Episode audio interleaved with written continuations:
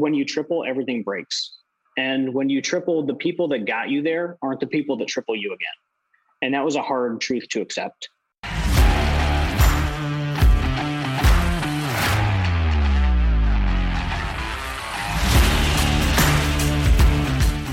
You're listening to Toolbox of the Trades, brought to you by Service Titan, a podcast for top service professionals where we interview leaders for their best tips and tricks of the trades. Learn how industry trailblazers stay ahead of the competition and how you too can be at the forefront of an industry. Let's jump in. Hello, contractors, and welcome to the Toolbox for the Trades. Today I'm joined by John Wilson, the owner of Wilson Plumbing and Heating in Akron, Ohio, the founder of the Wilson Companies, and co host of the podcast Owned and Operated. Since purchasing majority shares in his family business over the last five years, John has been hard at work leveraging an uncommonly used but highly effective acquisition strategy to grow his company by at least 30% year over year. This fascinating conversation is a sincere one and at times quite funny. I learned a lot from John, and I hope you will too. John Wilson, welcome to the Toolbox for the Trades. Thank you. Thanks for having me on. I am so excited to chat with you. Not only are you the CEO of Wilson Plumbing and Heating in Ohio, but you are also the owner of the Wilson Companies and co host of Owned and Operated, which is also a podcast. You're now my second or third fellow podcaster I've had on this show. And I just, I love chatting with podcasters. So I'm super excited you're, You're starting a club. Yeah, you're starting a club now. I mean, if we were to start a club of podcasters in the trades, that club could actually get pretty large. There's quite a few now. Yeah, yeah, it has blown. It has blown up in just the past couple years. It feels like I see more and more. I don't know about good ones, but there's definitely a lot. well, I like to think that mine is a good one, and I also yeah, like yours is a good one, and that yours is a good one too. But let's just kick this interview off, and we'll start it the way I start all my interviews, which is how did you get into the trades? Okay. So I'm in a family owned and operated company. So it's Wilson Plumbing, and my last name's Wilson, right? So my grandfather started this back in 1958. My dad bought it in the 80s. So, like most people who grew up, especially in the trades and family companies, you know, you're working there when you're 10 years old, putting stuff away in the shop and getting yelled at by the people in the office and, you know, all, all of that stuff. So that was me. I was a kid. I grew up in the business, helped out after school through high school and when I was 18, I came on as a an apprentice technician. So that nice. that's my origin in the trades. Did you always want to work for the family business, or did you ever have a rebellious side where you were like, "Nah"? Oh my gosh! Know, yeah, I'm gonna, like I'm my, gonna a stockbroker instead. Yeah, yeah. okay, so almost exactly that. Um, that was perfect. I'm like, did you read my book? Um, for the listener, I don't have a book. So yeah, I I really for most of my life I did not want to get into this at all. I really fought against it. I don't remember why. Maybe it felt too predictable. But when I when I turned 18, I actually went to school for graphic design. So, you know, very different. And then I started working in the trades and then at 21 I went to I stopped going to school for graphic design.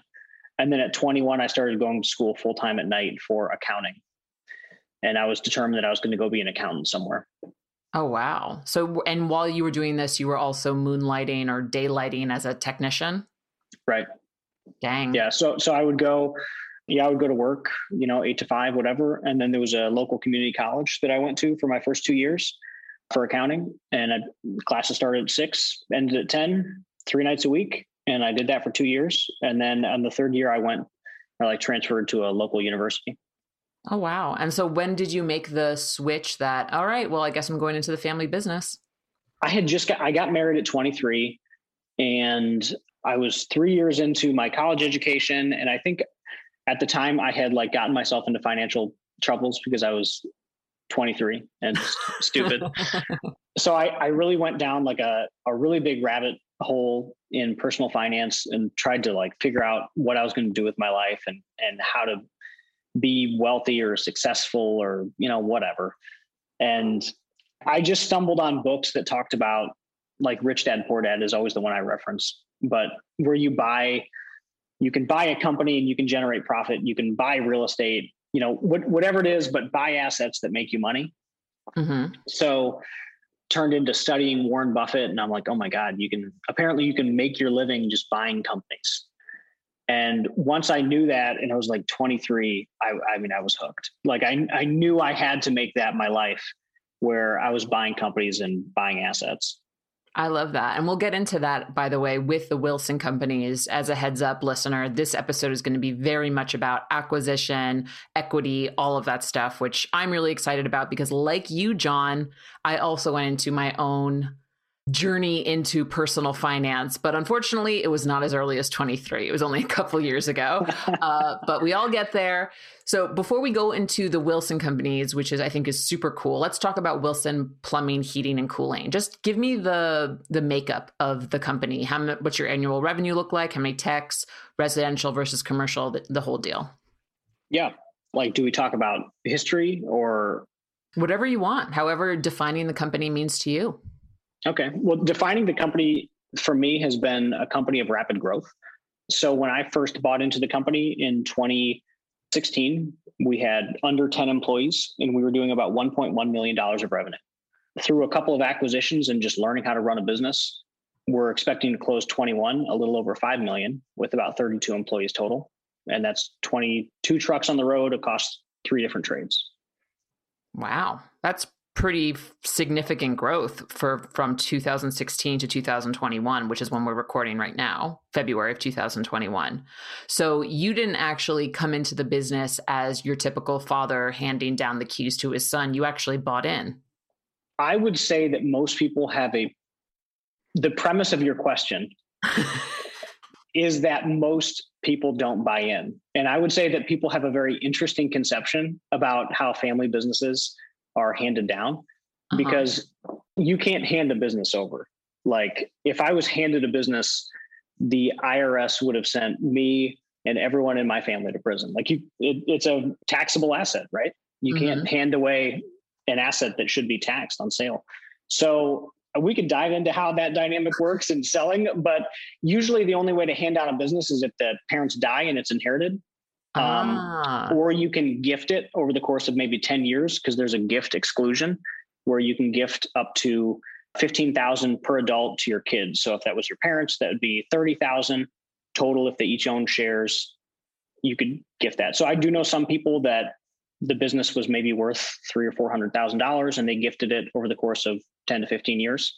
Mm-hmm. Uh, in our case, the business was already worth more than that. So using a gift exclusion that tax exemption would have taken about 20 years to fully move the fully move the company, which was not our intention.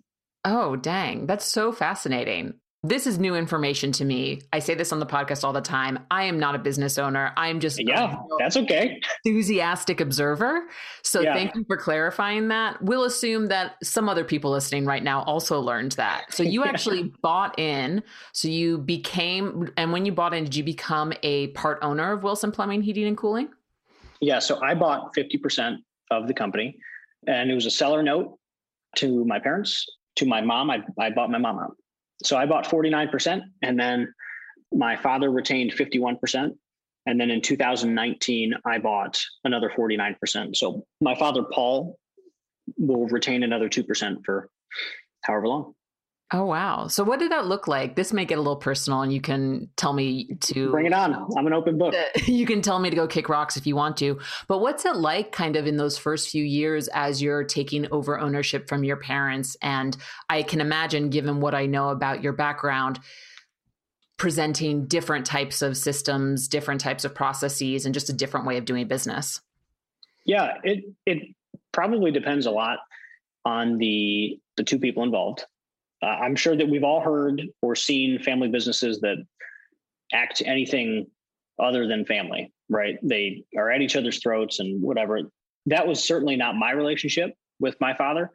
We had a great relationship before being partners. We had a great relationship during it, and we have a good relationship after. Great relationship after.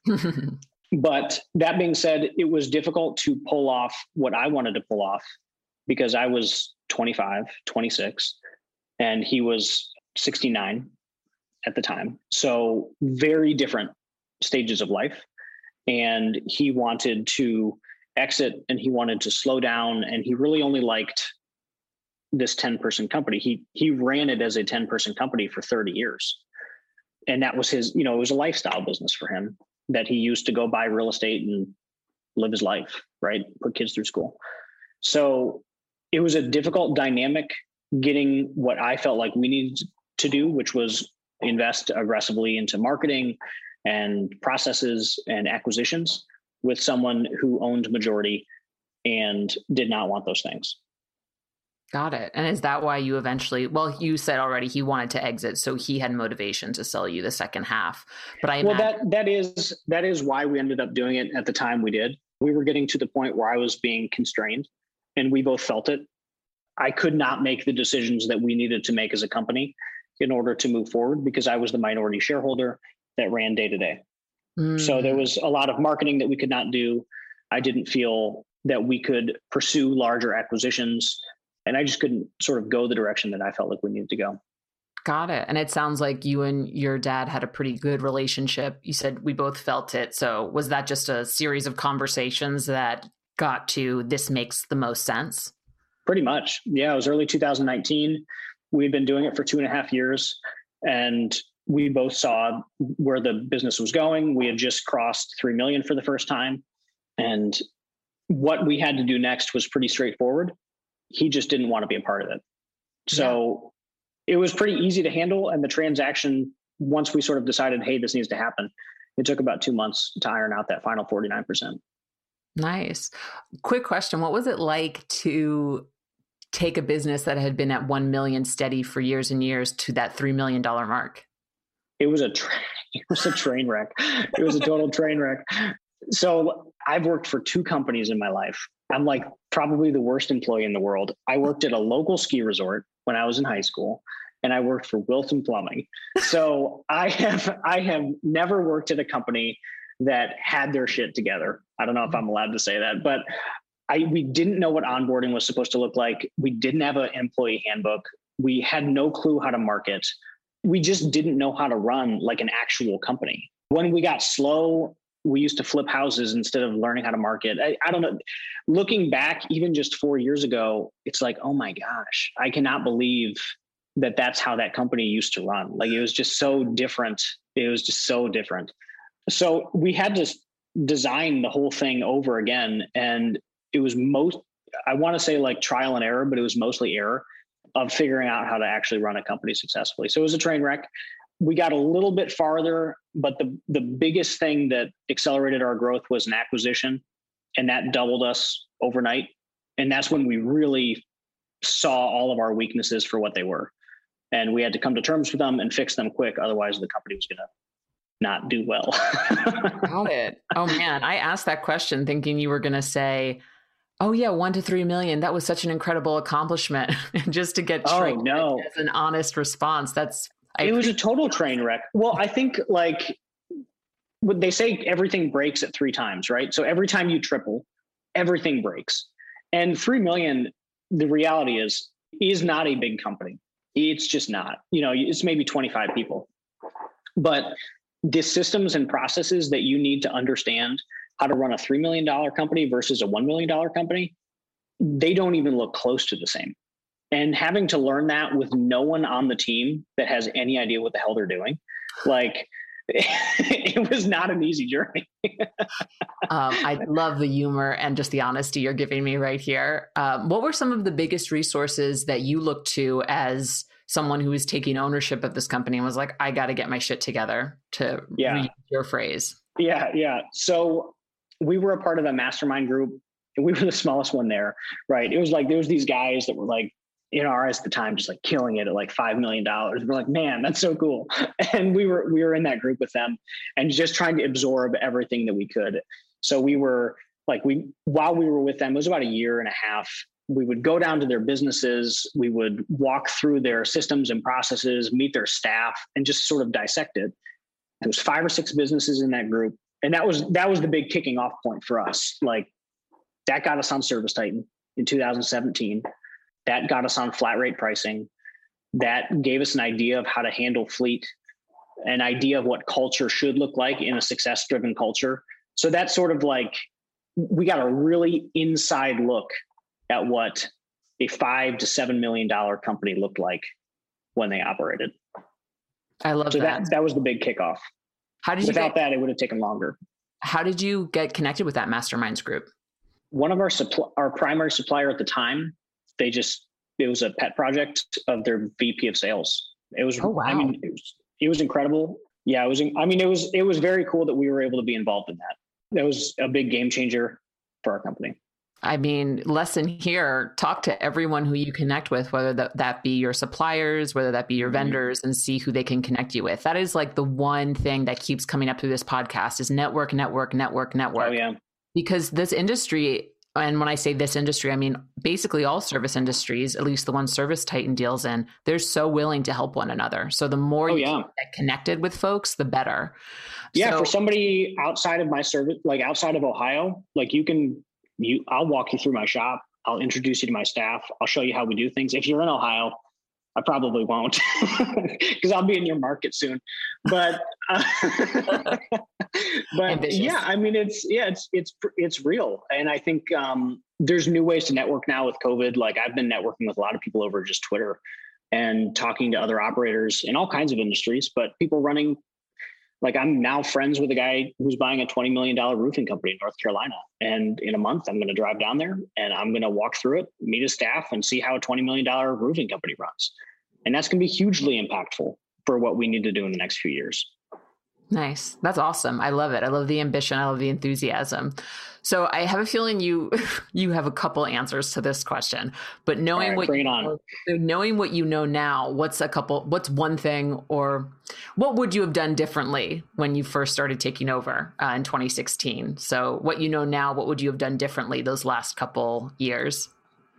I think people, and I'm sure this is everybody's answer, and I hate that that's so cliche, but it, it took me about three years, maybe two. I'll give myself a little bit of credit to understand the role that people take in scaling, good and bad. Like I said, when you triple, everything breaks. And when you triple, the people that got you there aren't the people that triple you again. And that was a hard truth to accept because you like the people that at a million dollars really helped put your business together and really put you on that track to success they're not a part of your $10 million team which is mm-hmm. like that's a that's a tough thing to accept and then i think figuring out who is on that $10 million or $50 million or whatever your next goalpost is who is on that team how to recruit them how to incentivize them like how do you hire operators that's a huge learning curve that it took me a little bit too long to learn How do you hire operators? carefully Tell me, what do you look for? we look for it's a little simple and maybe trite but we look for humble hungry and smart so we want someone coming in like my ideal operator i divide personalities up into um like profiles right so my ideal operator looks like x that is currently someone who has worked inside a franchise as a service manager of some type preferably not in industry i don't want someone hvac or plumbing related has been involved in some type of entrepreneurial effort at some point in their life. That's a big deal to us. We want them to be scrappy. We want someone that started a landscaping company at 15 and they were the ones pushing the mower because we don't want someone to believe that they're too far above getting out into the field. We hope that they never do because that's not their role. But you know, we don't want a superiority complex. We want someone who's humble and who exemplifies servant leadership that's how I lead. That's how we all lead. We all take credit for our mistakes and we try to give credit for everyone else's wins. And we're all just here to support. And smart. I mean, that one's pretty straightforward. But whenever we're recruiting, we call it our $10 million team because that's our next big goalpost. Some people call it raising the IQ. Like every hire should raise the average IQ of your organization. So, however you look at it, but you need to be hiring people that will help you on your next triple. I love that. I'm actually going to call something out because you just, and I don't know if you noticed, but you are just, you are flipping an old view on its head in terms of the trades. I've heard this before that uh, skilled technicians who have left a company and tried to start their own aren't good. There is kind of like a red flag. You don't want them stealing your customers. But you, on the other hand, said, no, I would love to see someone with some entrepreneurial experience. Tell me, can you dig into a little bit more why that's so, so important? Yeah. So I guess I have a couple thoughts on this. One, if people want to start their own company, they're going to do it. And it just doesn't matter.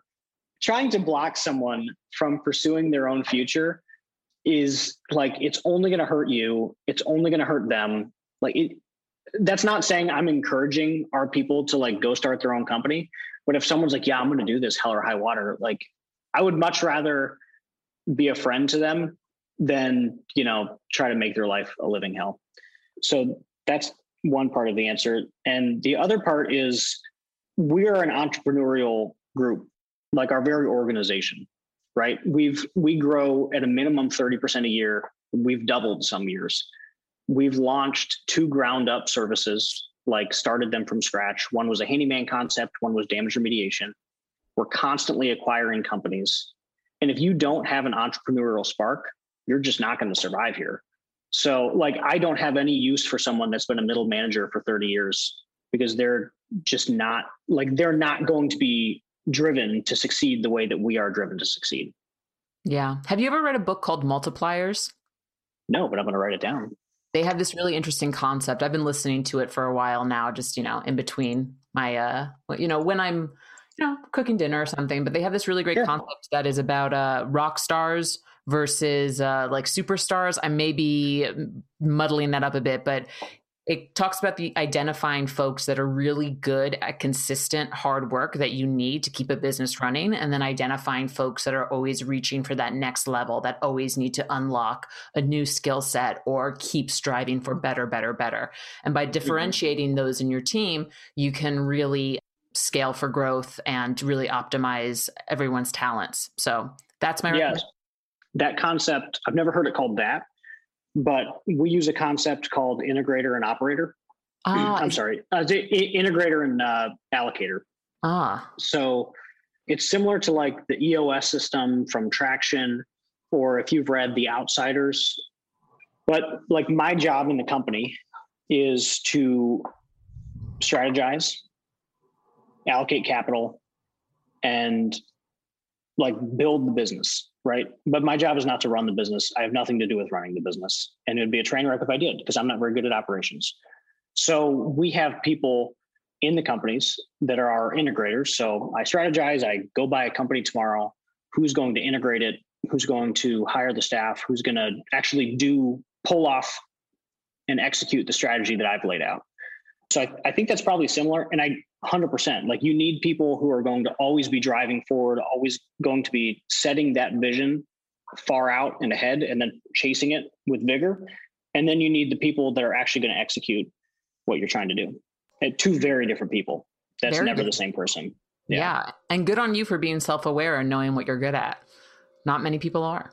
So we've uh, been dancing around the acquisition topic. Let's dive into it. So in your time running Wilson, the company has done a couple of acquisitions.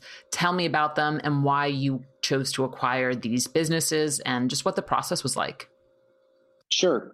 I feel like that's so vague because there's just so much like there's so many different ways to go my there. question are you calling my question John? well, it was it was like are you roasting me a, a uh, little like which direction do you want me to go here tell me let's start here talk to me about the acquisitions Okay. All right. So I've I've made four acquisitions. First one was my family's company. The second one was in 2018, and that was a an M and A style, which is a merger and acquisition. And then I did two what are called tuck-ins. The difference doesn't matter very much. It's just basically a tuck-in is so small that you tuck it into your business. It takes almost no time to integrate. Uh, they're very small.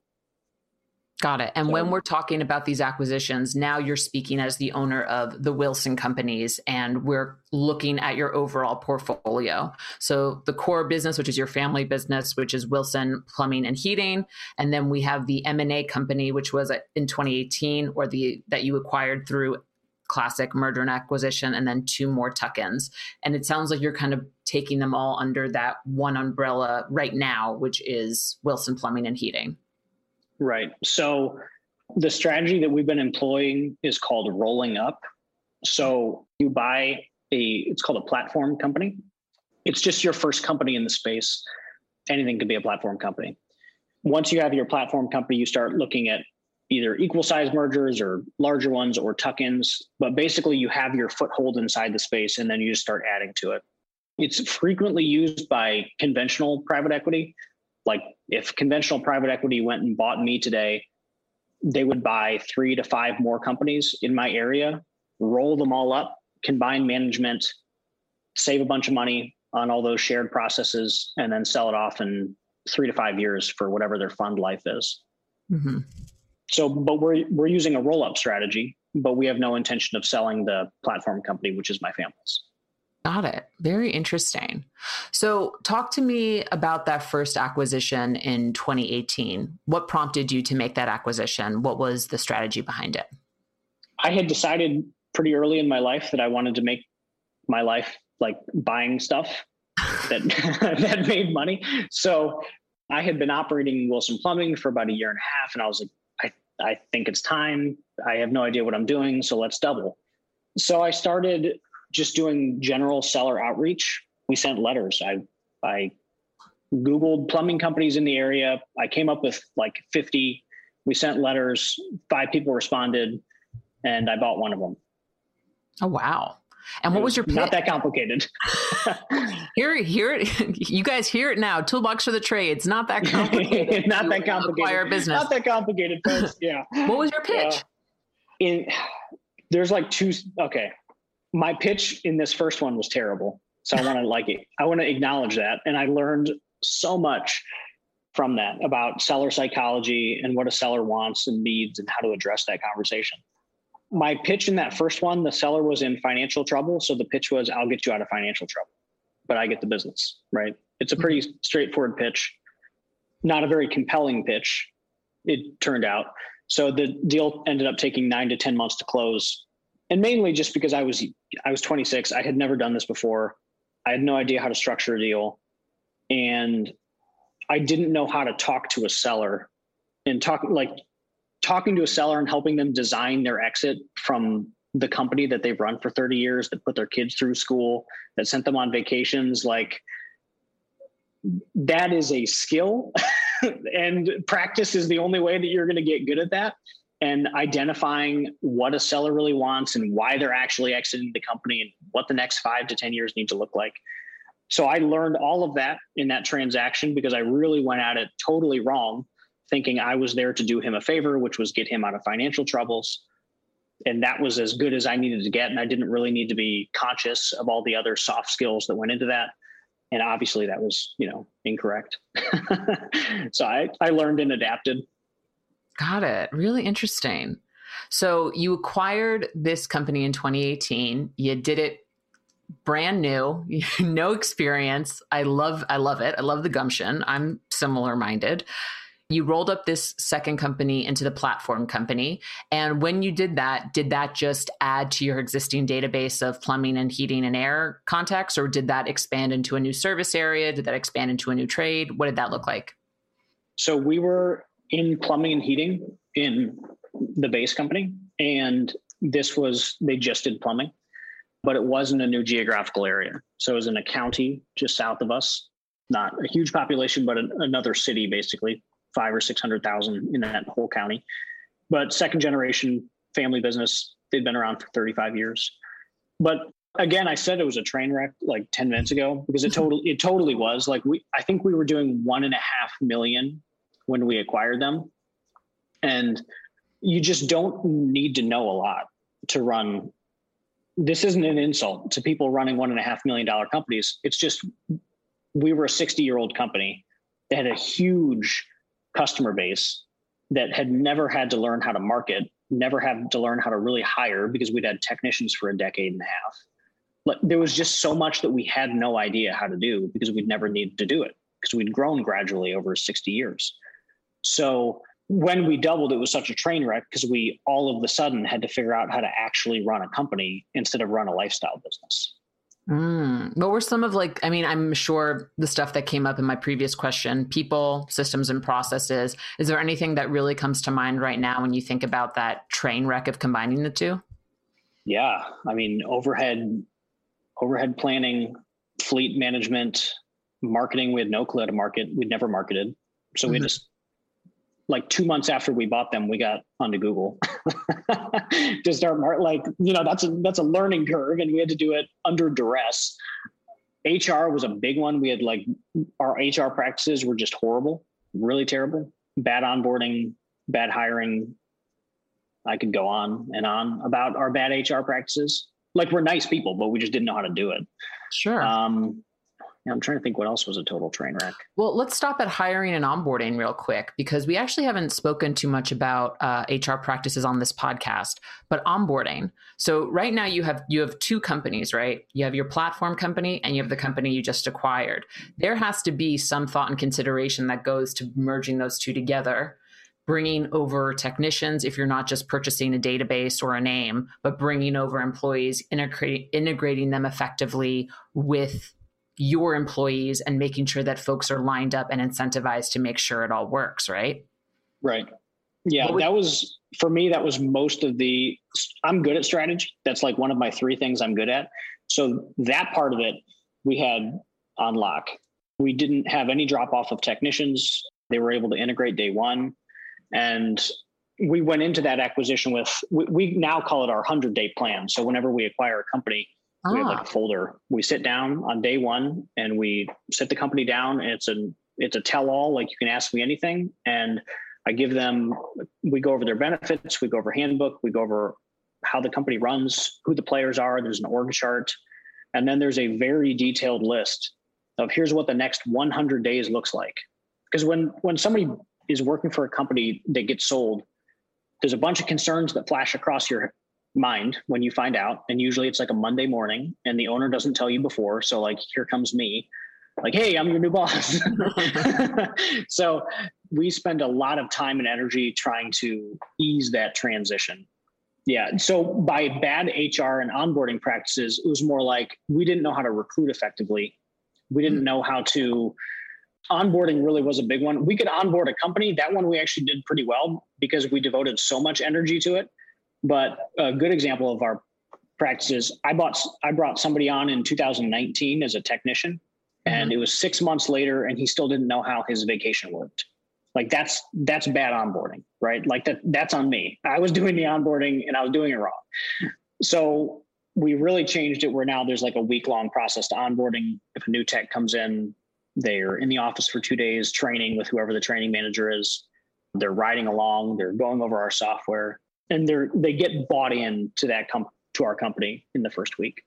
Got it. Very interesting. So it sounds like with this first acquisition, you expanded into a new area. All of a sudden, you got all this market share. You had to figure out how to market to these people because now it wasn't just the Wilson family name that folks had known for 60 years and were calling up like, oh yeah, call Wilson. We always call them from our for our plumbing and HVAC needs. So you had to have a quick rapid session in marketing 101 under duress. I love that. Under duress.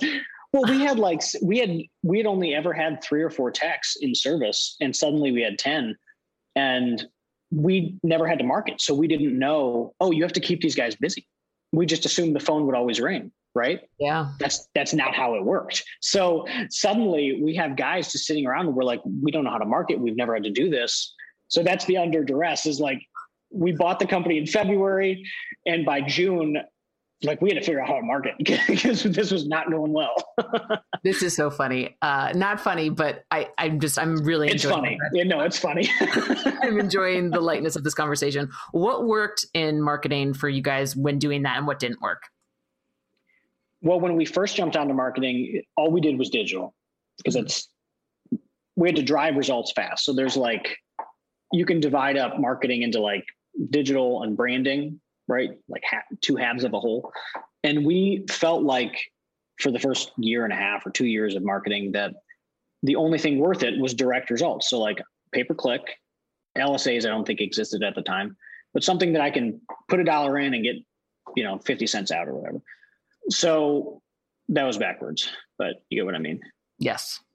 So yeah, we were neglecting branding and also because we needed results fast. So because we now had guys sitting around and it was like, well, how do we get them to work immediately? So we signed up for Angie's List and Home Advisor and PPC and just everything that was a direct result advertisement. The downside of that was we neglected branding for too long. So then it was a hard ship to turn. We turned it, but there was a, a drop off for about a month when we shifted more out of PPC because I don't know if do we need to should we get into depth on marketing really quick? I think is that a good tangent? I, okay. I think this is a good tangent. Okay, okay. I'm like, let's welcome. All right. So in marketing, you deal with diminishing returns like a lot. That's like half the game is handling your diminishing returns in this company.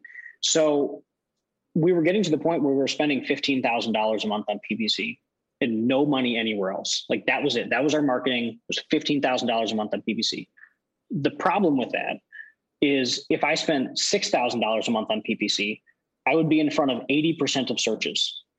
So that last 20% cost me another $9,000, another 150% of my original marketing budget, right? Because it's oh, wow. diminishing returns. Yeah. So every thousand dollars I reinvest into PPC, you get less and less leads from until you're overbidding on keywords. And it, it's just an ineffective way to grow. I didn't understand that for like a while. I just, I was like, oh, PPC works. We're getting more leads. I didn't really think very hard about it. so, yeah, one day I was like, why are we spending $15,000 a month? And how are we spending $15,000 a month? And in February, our phone still doesn't ring. Like, this just doesn't make sense to me. And then I started, you know, I just stopped for, I guess, two minutes to think about it at all. And I was like, oh, okay, that makes sense. so we started um, investing heavily into alternative methods. Right now, this is kind of interesting. I don't know how long this will last, so I don't mind sharing this with the whole world because I think people are starting to catch on. But people are so invested in digital, like everywhere, not just plumbing and HVAC, but the that marginal utility of those dollars has dropped substantially over the past three years. Whereas billboards, radio, TV, like that's cheaper than ever, which is really interesting. And there's so you can get like way more potency for every dollar that you invest in those. So we have been doubling and then tripling down on sort of our out of home media, a lot of radio. We're jumping on YouTube TV and uh, currently have a billboard campaign and some mailers and that type of thing. But oh, it's wow. close. It's about fifty percent of our budget is going towards non-digital, and fifty percent is going to digital. Wow, really interesting. I do have to commend you on your website. I do really like it. I enjoyed the very uh, John is fist pumping in the Zoom. I'm fist pumping for, for the listener. um, yeah, no, the website's very very clean. And yeah, I've heard this before. I actually heard it a couple months ago that, and actually it was at the beginning of COVID I had spoken with Susan Frew on a webinar, and she had said that now is the time to negotiate for radio for oh, yeah. spots. Because I bought I bought years of radio. Like the world shut down on a Wednesday, and the next day I I bought two years of radio. That's like great. because that day half of their flights had canceled, so I got fifty percent off. Hell, I'll take that deal any day of the week.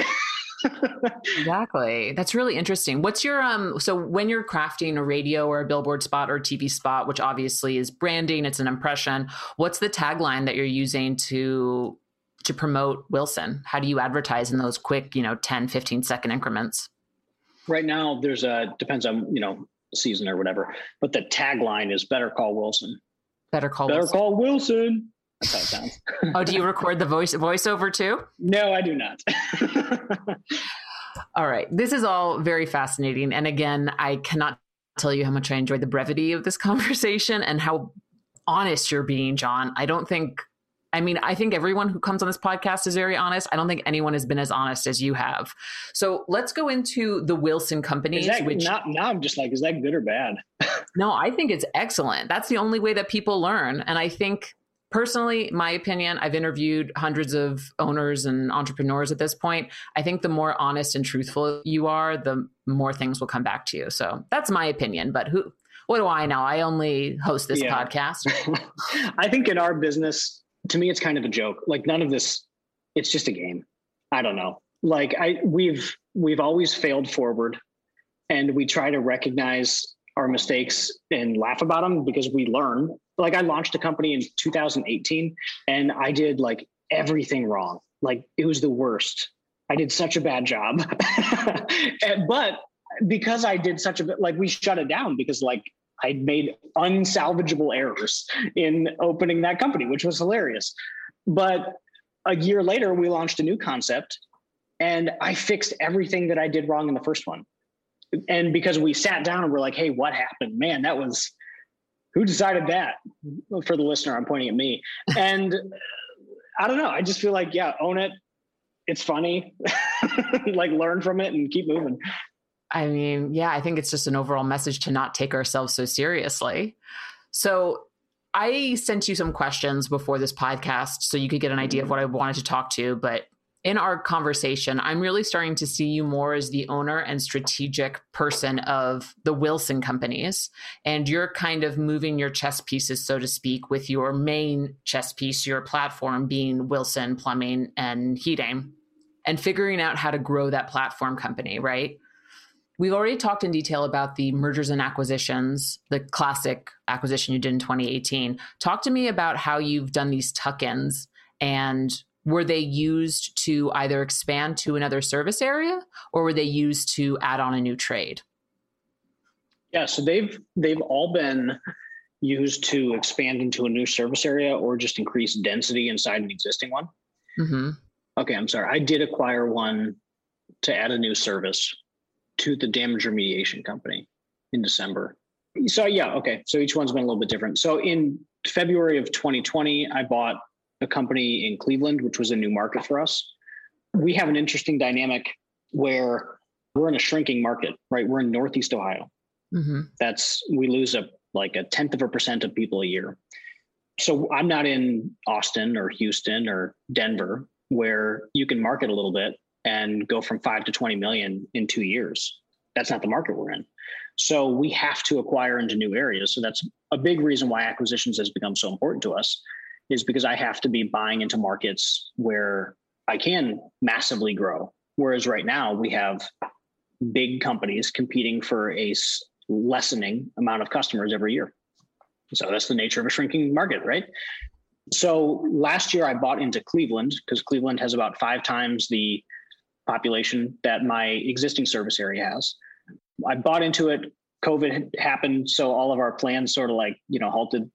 We kept a technician running up there and just had him report to our main branch. But in January of 21, I put an ops manager in place, and she's doing great. She just hired our second tech up there, and he started uh, last Monday. So we're we should we should end up with four techs, which is about 1.2 million in sales, is what we're projecting up in Cleveland this year. Nice. Um, so that was that one. I did another one. We own a damage remediation company. Uh, I started that last year, and in December I acquired a carpet cleaning company for lead flow because damage remediation is like when it's good, it's good. When it's slow, it's slow, right? So we needed something to keep the techs busy. So in December, I grabbed a little tuck in for that. And I'm talking to an owner right now. I'm talking to like 10 owners right now, but one of them is a tuck in in Akron. And that's just a density thing. Like we'll probably close in 40 days and I'm going to get five techs out of it, a phone number, some vans, and an active workflow. Dang. I've really never spoken to someone who's approached business like you are right now. I've spoken to a lot of owners who are just growing from within and pumping in dollars into budget I don't, granted, I don't have a lot of visibility into whether they're getting outside money um, or, you know, like that. But I tend to speak to folks who have just, usually a family business, they've had it for years and they're just growing and they're learning new systems like Traction EOS. That's been really big on the, on this season, actually. And they're just organically growing. But I've never really spoken to someone a young person especially someone like you know in the younger generation who's come up and is really just looking at this in a really strategic strategic way do you find that your approach is fairly unique in the industry? Yeah, I know that I don't firsthand know other people doing it. I know of people in the industry doing it. I've heard them on podcasts. There's not a lot of us. And I know the companies around me, I've been in various masterminds and I've explained my strategy because our strategy is a combination. Like we pour, we reinvest a ton of our profit into marketing, growth, hiring the right people. And then every now and then I take a big swing and add 30% in a day, or I double in a day. Not many people do it. And I think it's just because people don't know how and they maybe don't, don't want to learn or it sounds intimidating or whatever it is. Um, I do see a lot of companies doing like I'll see a five to eight million dollar company buy a one man show because that's I think that's easy to them. That's a tuck-in. That's mm-hmm. that'd be defined as a tuck-in. It's easy. It doesn't take very much work. There's almost no risk. Whereas this year, I'm planning on buying a company that does 40% of our annual current annual revenue. So we'll add that in one swing, and um, we're probably going to do two of those deals. So I don't know that there's a right or wrong way. Like we've taken more. I don't know that we've taken more risk. It's just a different game. Yeah, it's really interesting. I think it's a really unique approach to it. I'm pretty fascinated by it. And again, it's, it's a shrinking market thing too. Like, who are you talking to? Like, if you're talking to someone out in Denver, they have a different battle than I do, right? They can, they have staffing, but they're still, it's a massively growing market. So, customer supply and customer acquisition is very different than what I have to deal with in my 800,000 population service area. So acquiring techs and acquiring customers is easy.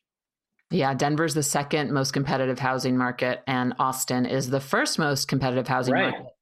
Don't ask me how I know. I've just been living in my student apartment for a year in Los Angeles, paying the price of a mortgage for most people. Yeah. I digress. Um, talk to me about what kind of business makes a good acquisition versus what kind of business makes a bad acquisition. Okay. So it probably depends on your platform. Ultimately, I'd say the type of business that makes a good acquisition is one that no one else is looking at or no one else knows what to do with. So I'm residential, like um, exclusively at this point. Me looking at a commercial union contractor would do me no good. Whereas if I was a $20 million union contractor, I'd look at that. So it's really trying to align what they do, what you do, as close as possible. Sometimes you can get creative. Right now, I'm looking at an electrical contractor. We don't have electrical, and they are all commercial, but I think I can pivot them in about six months to residential. And nobody else wants to touch them because they're too small. So that means you can get a deal, right? so outside of like what they actually do, is it a cultural fit? Usually you're not allowed to meet the staff, but just talk to the owner. Like if the owner is a jerk, then he runs his company like a jerk, right? So you probably know that that's not going to be a good culture fit, and like he probably hired jerks, and you know it's a whole thing. So culture is a really big one. How do their systems look? It depends a lot on the size as far as whether or not their systems matter. So let's say a tuck in right now, the one I'm talking to that I'm hoping to close in the next two months, they're doing seven hundred thousand dollars in sales, and they have four or five technicians. So I'm looking at that and saying, okay, that's four or five techs. I can onboard them in two weeks. They have an active workflow.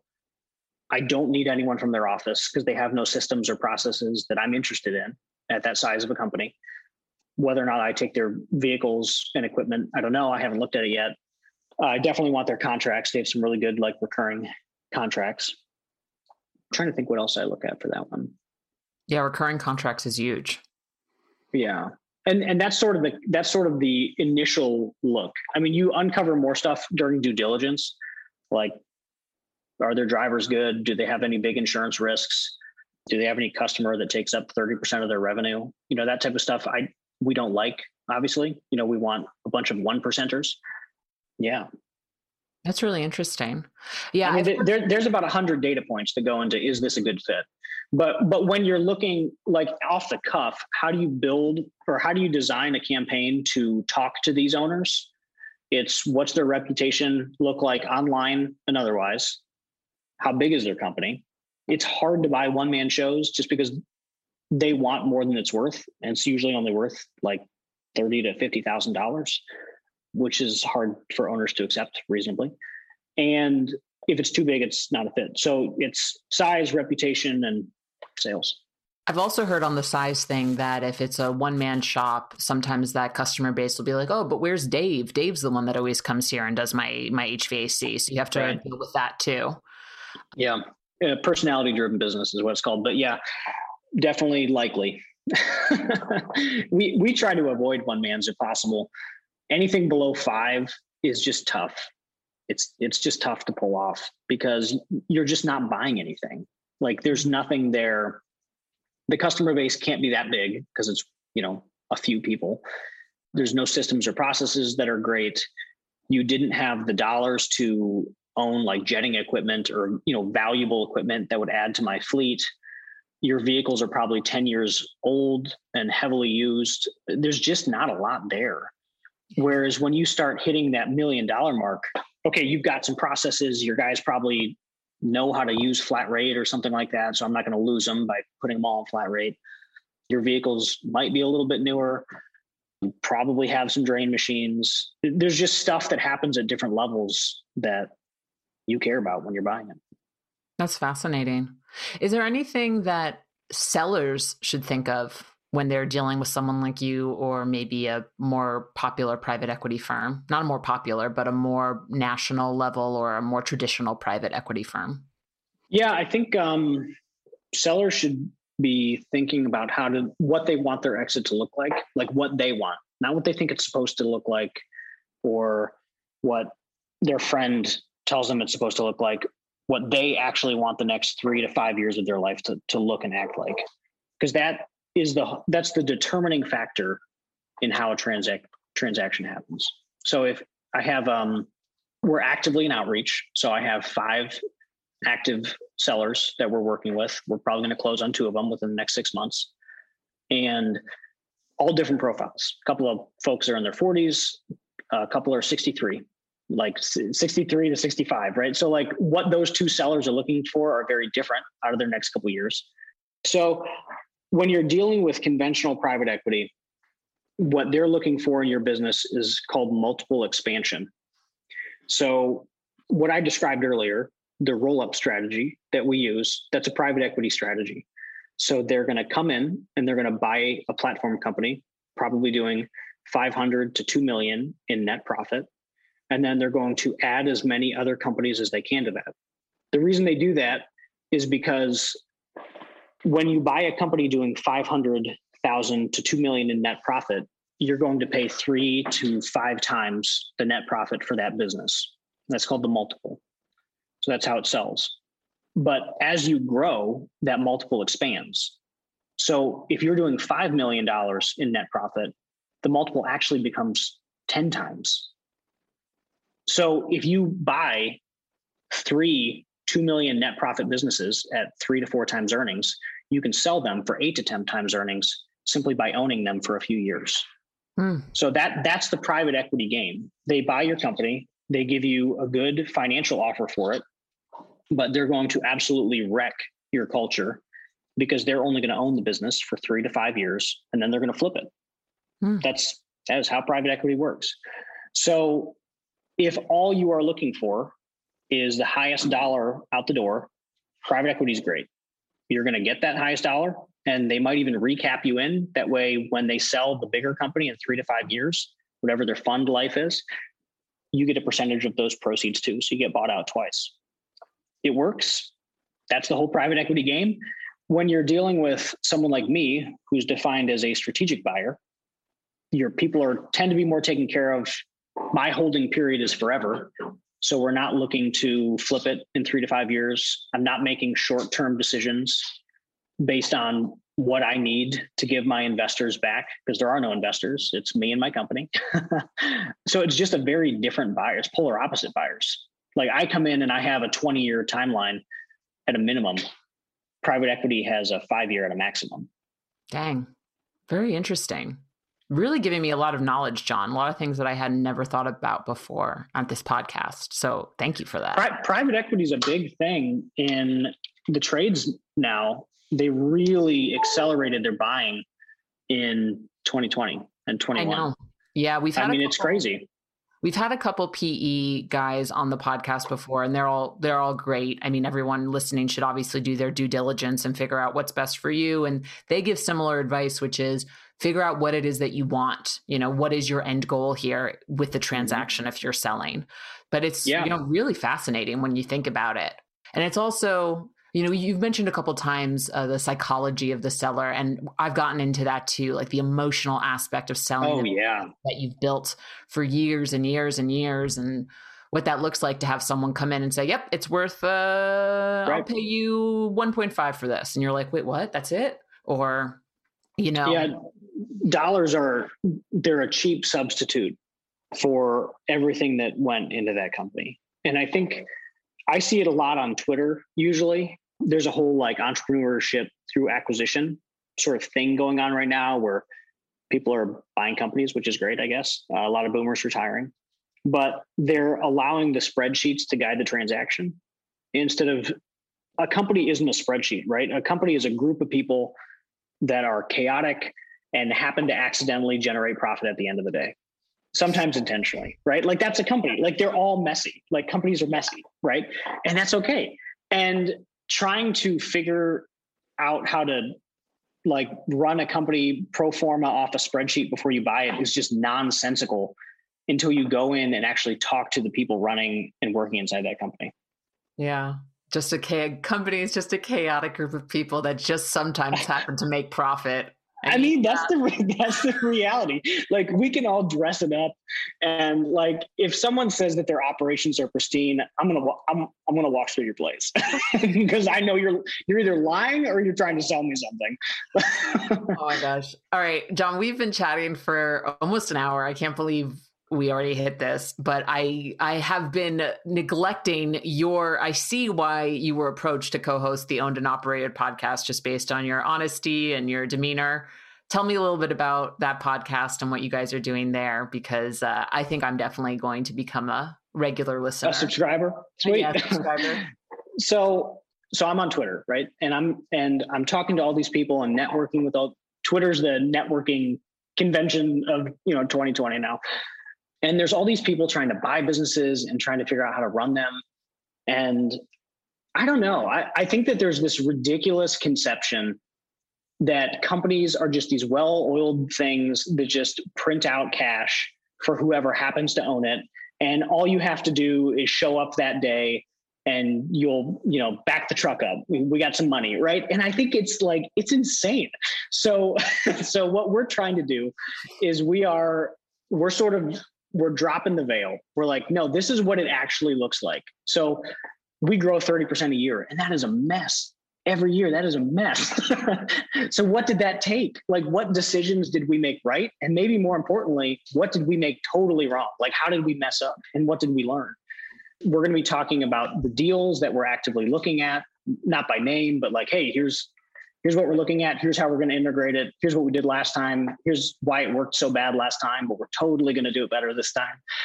So we're hoping to just be honest and transparent and talk about what ownership and operations actually look like, not this like Instagram, I'm succeeding in public nonsense. Thank you. Thank you for saying that. Um, I just think it, I think it's crazy. Like I don't know. I like a, a friend of mine, half of his staff quit yesterday. Half. Oh, geez. Like that's not something that's going to show up on Instagram, but I would I would talk about that on a podcast all day long because I bet you I learned quite a few things. Good luck to your friend, man. Um, yeah, he's he's gonna he, he'll be okay. Like he learned a lot. He learned a lot of good lessons, but he's not going to talk about that, right? Yeah. on that note, I have a couple. I have a couple a couple rapid fire questions. All right. Thank you. On. Well, first, I actually want to ask because you already you already mentioned Rich Dad Poor Dad. What are some of your favorite go to podcasts and books? Because I imagine you are just a wealth of book recommendations and podcast recommendations. Oh boy, I really like like anybody that's in the business of buying businesses. I like Warren Buffett, right? So there is a book called Warren Buffett, The Making of an American Capitalist. Easily my favorite book. And it goes from like birth to 95 or something like that. Talks about every deal, talks about wins, talks about losses. And I think that's fascinating. I really like The Outsiders. And that is a book about CEOs who excel at capital allocation and strategy, but are introverts. So I'm like, that's me as far as like getting in, the books that inspired me the most in my life were Millionaire Next Door and Rich Dad Poor Dad. Love it. These are all new book recommendations, so I'm very happy about it. Read them all. yes. Um, all right. How do you take your coffee? Black. If you could have dinner with one person, dead or alive, who would it be? Brent Beshore. He's totally alive. He runs a fund in Wisconsin, and I think I'm going to be able to have dinner with him because I've met him through Twitter. nice. So he runs his own fund similar to you, and is does he have a similar strategy? Yeah, my strategy is called uh, holding company permanent capital. So like it's a very specific, very specific, and there's like 200 people doing it right in the states. So he was the biggest people you see doing it are like Warren Buffett, but he's totally unrelatable in every possible way. Yes. Right. Like it doesn't matter. Like I, I, I can glean something from him, but like, uh, what's the rule? You should only look at people one or two steps ahead of you because someone 10 steps ahead of you is going to teach you absolutely nothing. Like they're dealing with problems that are so above what you're dealing with. It doesn't matter. Like I could go talk to a billionaire and I wouldn't get anything out of that conversation except for like being awestruck probably. But Brent started off in the same way that I did. He had one company and he turned it into a $500 million a year holding company in about 10 years. That's amazing. That That's amazing. really, really cool. I'd love, I can't wait to have dinner with him. What's the number one thing you're trying to learn more about now?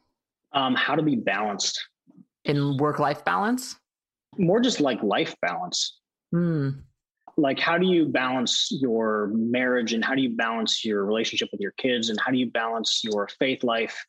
And then add all that together and you still have like your health and making as much money as you can because that's fun. Like how do you balance that that all?